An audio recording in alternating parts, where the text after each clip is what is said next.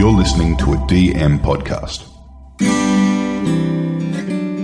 One of the topics that I'm most often asked to talk about in my corporate speaking career is change, or, or more accurately, how to deal with change, disruptions, uh, how to cope most effectively when something goes wrong. Uh, and I talk about a number of things in my speeches, but I'd like to share one with you today because it's the one that I have found the most useful, and I share it, this strategy, because I hope it might help some of you. Do let me know.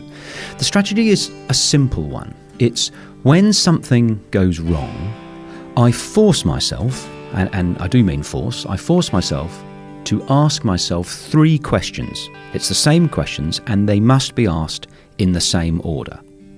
And the questions are What is good about this? How can I make the best of this? And what can I learn from this? Now, this isn't some Pollyanna bullshit. This is real granular stuff. So, just to take a corporate example, just pretend you run a firm and you've lost a major client. Well, obviously, asking what's bad about it is completely counterproductive. It's obvious what's bad about it. To ask yourself what's good about it, even if there isn't anything good about it, reframes your subsequent actions. So you've lost a major client, force yourself to ask the strange question what's good about it? And guess what?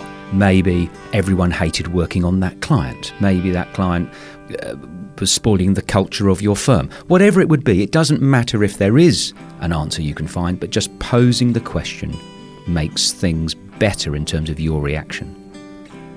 Second question How can I make the best of this? Well, in the corporate example, you go, Well, I can communicate quickly with my staff about what has happened rather than huddle in my office. Third question What can I learn from it? Well, maybe we just weren't as good as we thought we were, and we can brush up our corporate service. And that's just a uh, just an example I've pulled out my backside. It works in your personal life as well. My car broke down last week, and I'm sitting there in the car, people beeping, swearing at me because they think I'm not moving because I'm on my phone or something. The car just literally died. And you go, What's good about this? Well, obviously, there's lots bad about it, but what's good about it? You go, Well, thank goodness it happened when the kids weren't in the car. Thank goodness it didn't happen on the motorway. There's a whole host of things that just reframe the situation so you behave in a more calm and beneficial way. What's good about it? Maybe I'll have to walk to work and that will make me fitter for the week that it's going to take to mend the car. How can I make the best of it? I can get them to check all the other things on the car whilst it's being mended. What can I learn from it? Well, maybe I should not forget to get my car serviced in the future. So I just offer those questions as a strategy to think about using if in your life, when things go wrong, you find yourself spinning out and basically arguing uh, with yourself about how unjust the world is. Uh, there's a wonderful phrase a friend of mine has is when a tyre comes off your car on the motorway and you stop the car and you walk back to the tyre, you don't shout at it. You pick it up and put it back on the car.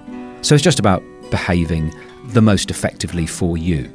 Now, the reason I'm talking about change is my next guest is someone who knows more about it than many people because the poor bastard was an economics professor in Myanmar going about his business peacefully when the regime changed. And the new regime decided that he was a spy, which he obviously wasn't, and banged him up in Asia's most terrifying, appalling prison, the hilariously named Insein Prison. 650 days unjustly locked up in prison, not knowing whether he would indeed survive because they might get rid of him. And he is the most delightful, warm, generous, lovely, sunny, optimistic guest. And it's joyous listening to his stories, but I also think there's some really profound lessons to learn from his story as well. So be sure to tune in next week to hear how Sean Turnell coped not just with being banged up in an Asian prison, but with the Five of My Life challenge.